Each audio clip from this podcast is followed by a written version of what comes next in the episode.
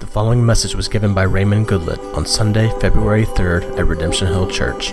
For more information about the church, visit us online at www.redemptionhill.com. If you've been with us, then you know we've, we've actually been uh, going through some of these smaller letters in the Bible that, even though they're small in length, have some very big truths that they put before us. And as we went through Second John verse by verse, we saw a few priorities that God has for His church and for His people uh, at all times and in all places. And so we, we looked through and, and we, we highlighted three of those that God wants us to, number one, progress in the truth. That number two, God wants us to practice the truth in the way we love one another.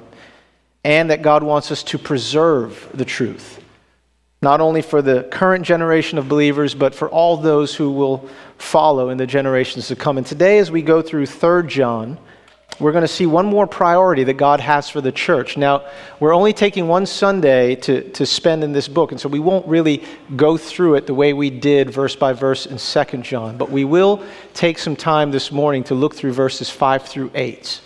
All right, we'll look through verses 5 through 8, and we'll see another priority God has for us as believers, namely that we would proclaim the truth.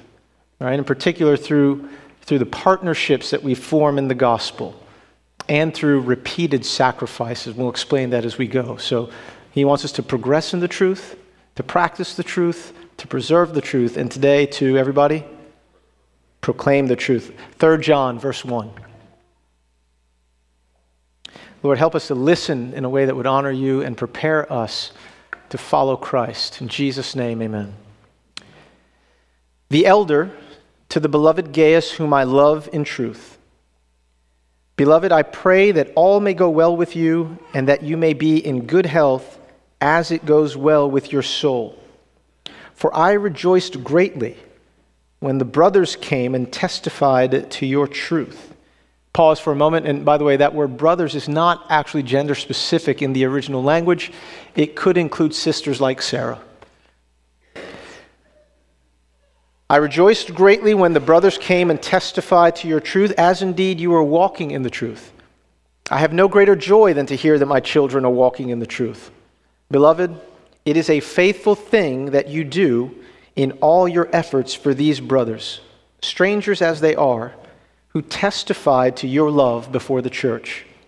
You will do well to send them on their journey in a manner worthy of God. Pause. The Holy Spirit caused these days to line up where we would be in this text and Sarah would be visiting us. It was not a predetermined plan, it's just neat the way that it's come together by God's providence. Verse 7 You'll do, oh, you'll do well to send them on a manner or in, in a manner worthy of God, for they have gone out for the sake of the name, accepting nothing from the Gentiles.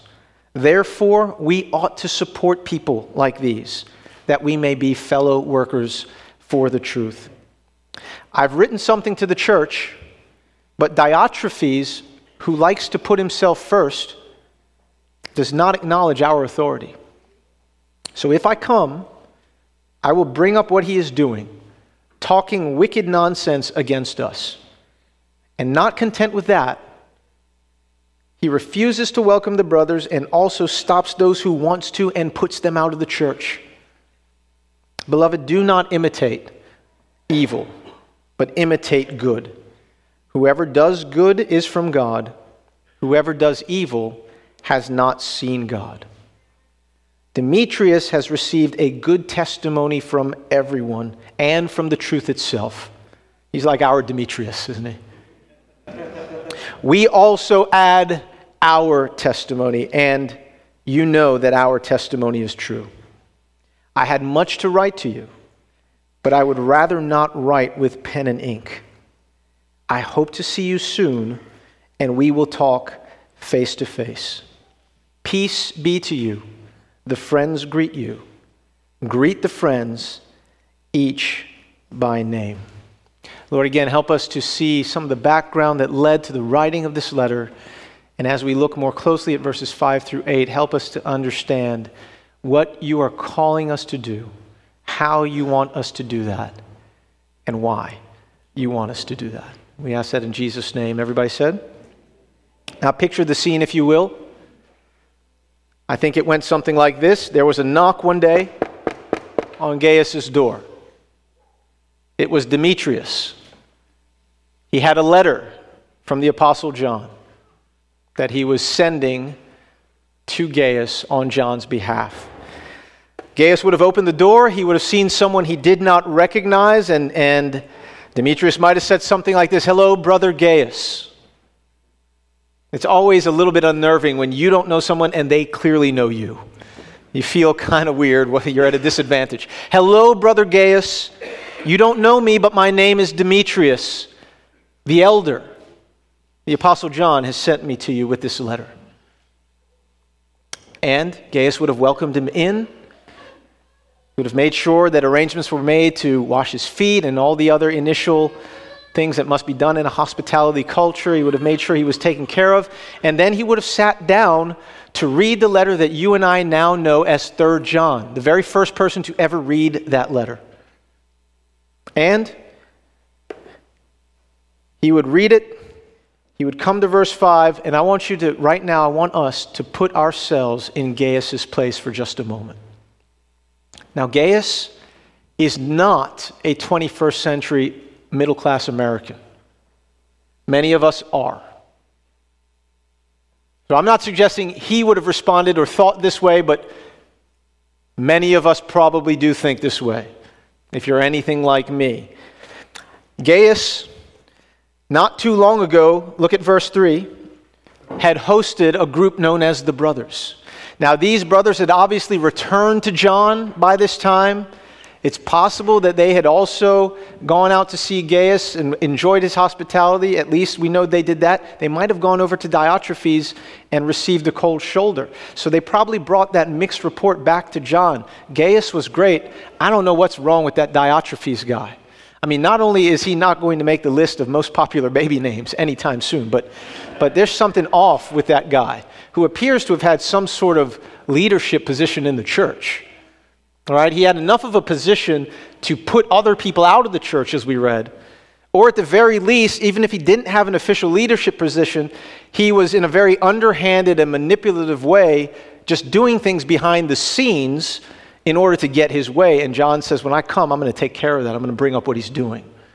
All right, so these brothers would have gone back to John, given him a glowing report about Gaius, and Verse 3 says, I rejoiced greatly, speaking of John, that these brothers came and testified to your truth, that you are walking in the truth. And all of this was despite the fact that Gaius appeared to be less than perfectly healthy at the time.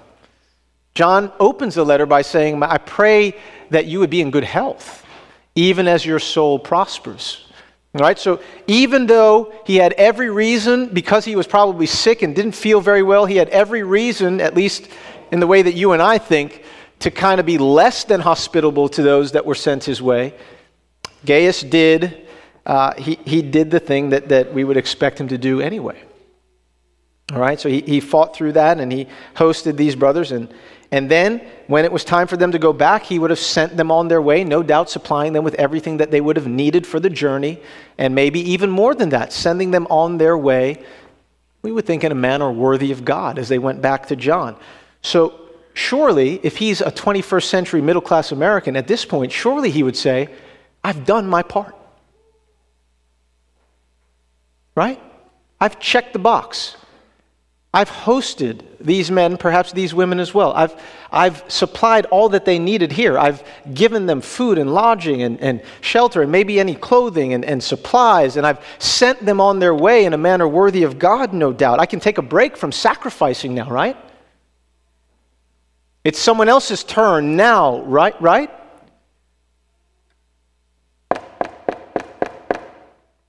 And then Demetrius shows up.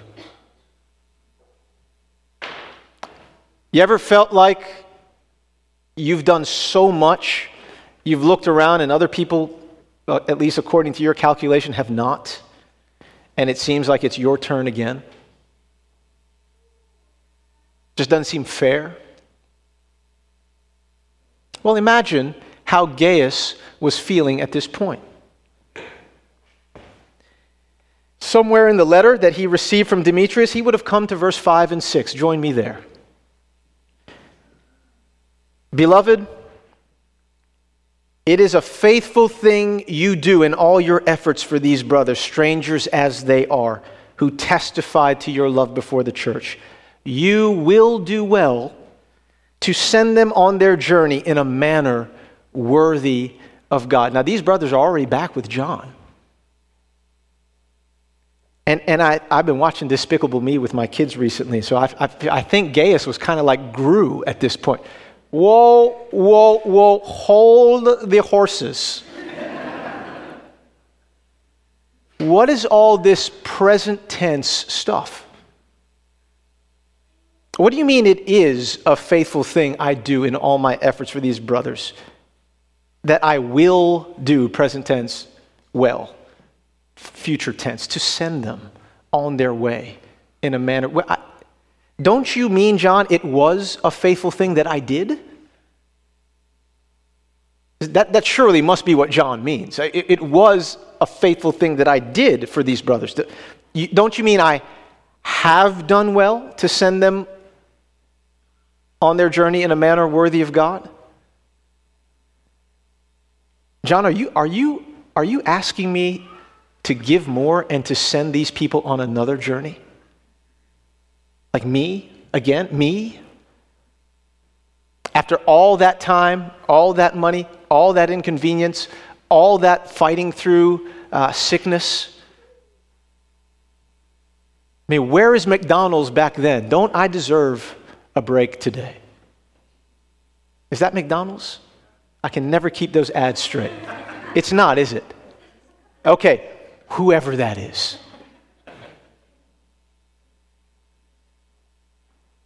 And yet,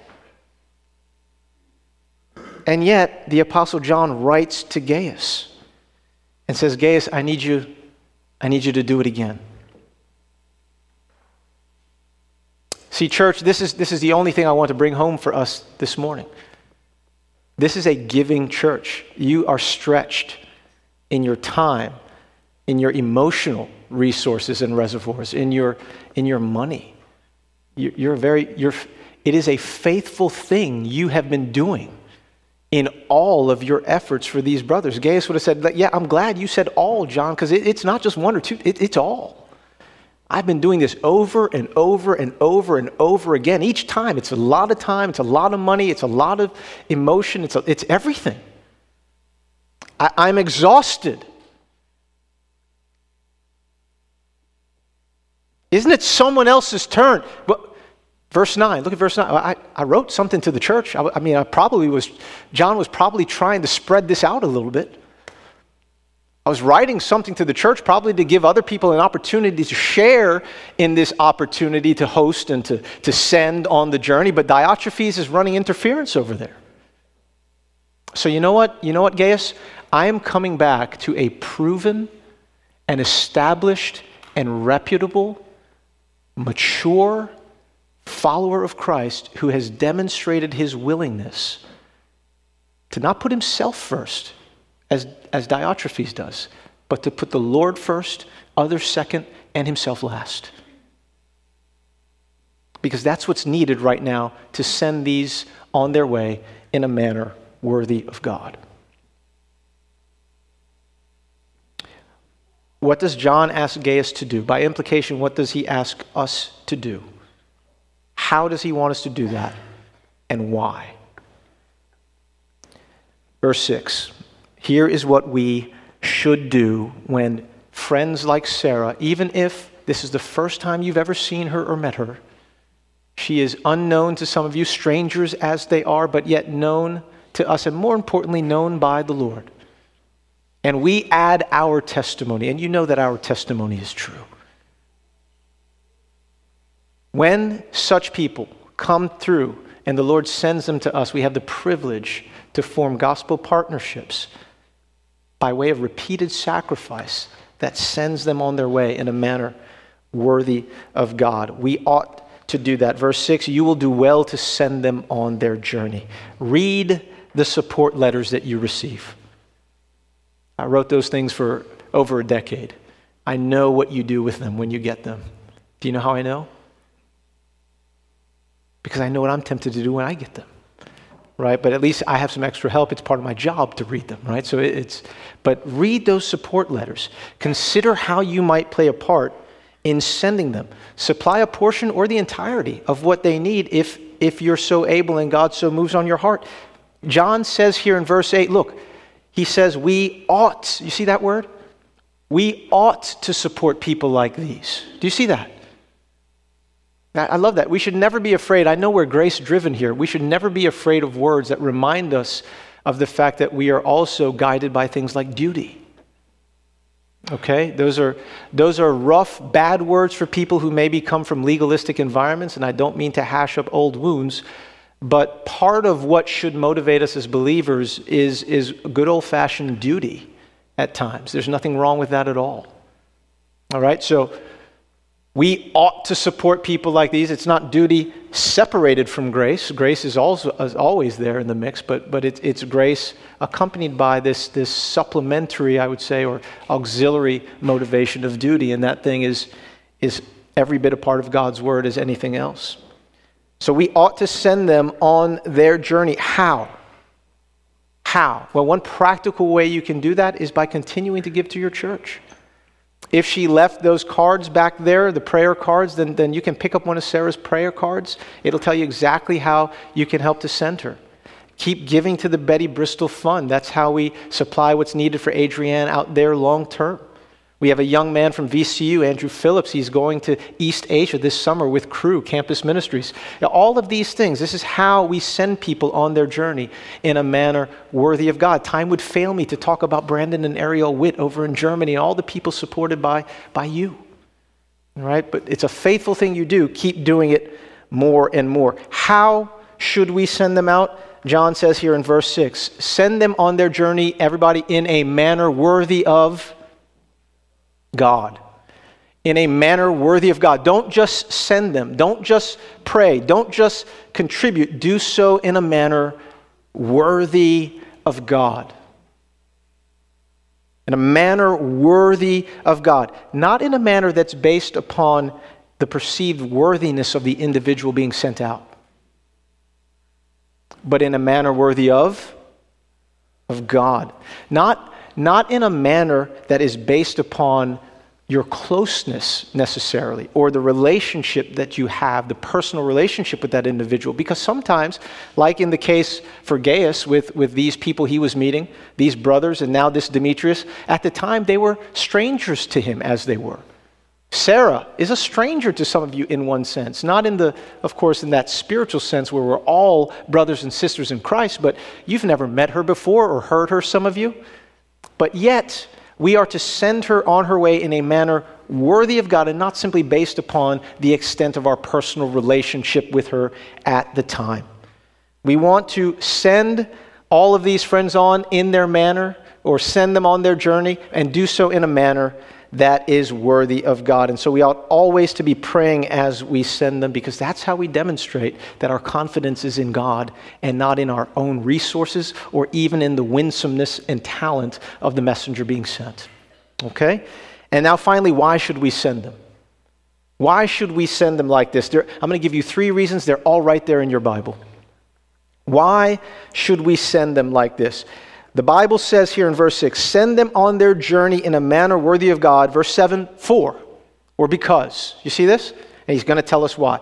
For they have gone out for the sake of the name. It's interesting that 3 John is the only book in the New Testament that does not explicitly state Jesus' name.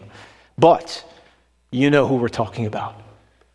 They have gone out for the sake of the name. The name of Jesus, who, being in human form, humbled himself and became obedient to the point of death, even death on the cross. Therefore, God has highly exalted him and bestowed upon him the name that is above every other name, that at the name of Jesus every knee would bow. Those in heaven and those on earth and those under the earth, and every tongue confess that Jesus Christ is Lord to the glory of God the Father. The name that every lost soul needs to hear. For there is no other name given among men on heaven and on earth by which we must be saved. Acts 4:12 there is no other name. They went out for the sake of the name and therefore we're told we ought to send them on their journey in a manner worthy of God. Secondly, we ought to support these messengers of the gospel because look again, they have gone out for the sake of the name accepting nothing from the Gentiles. Do you see that? Here's another reason we ought to send them because they're not going to collect donations from the people that they're ministering to. They rely, as they go out, they rely upon the generosity of God's people who already have the life of Christ in them, who are already motivated to proclaim the truth through these partnerships to others who are still without Christ. That is why we ought to support messengers like these because they've gone out for the sake of the name and they're not receiving anything by way of normal pay through, through other people, especially those that they're being sent to. And so we want to, we want to continue to supply all that is needed for their task. And lastly, thirdly, we ought to support people like these, verse 8. Not only they're not taking anything from the Gentiles, but we ought to support people like these that we may be fellow workers for the truth. See, God loves to use these gospel partnerships between those who send and those who go in order to reach the lost with the gospel. Whether we're talking about here in Richmond, whether we're talking about to the ends of the earth, and even though Sarah was very specific about where she is, we ask you to be less specific. We could be talking about all the way over there in Central Asia, anywhere on the globe. God loves to use a partnership in the gospel between those who send and those who go to reach the lost. And so he is going to come to us and say, Look, it's time to do it again. I know. I know you've been generous. I know. I know. I know you're stretched. I know. But we have a world to reach with the gospel, and the Lord has seen fit to employ us and to, to call upon us for our participation, though He needs nothing from us.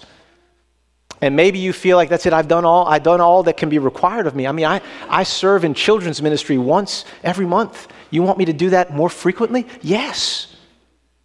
Yeah, sure, why not?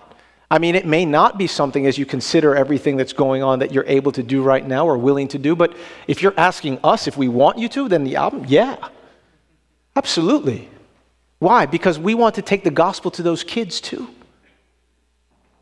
We want, the, we want the truth to be preserved for them, that they also would be amongst those who proclaim to others.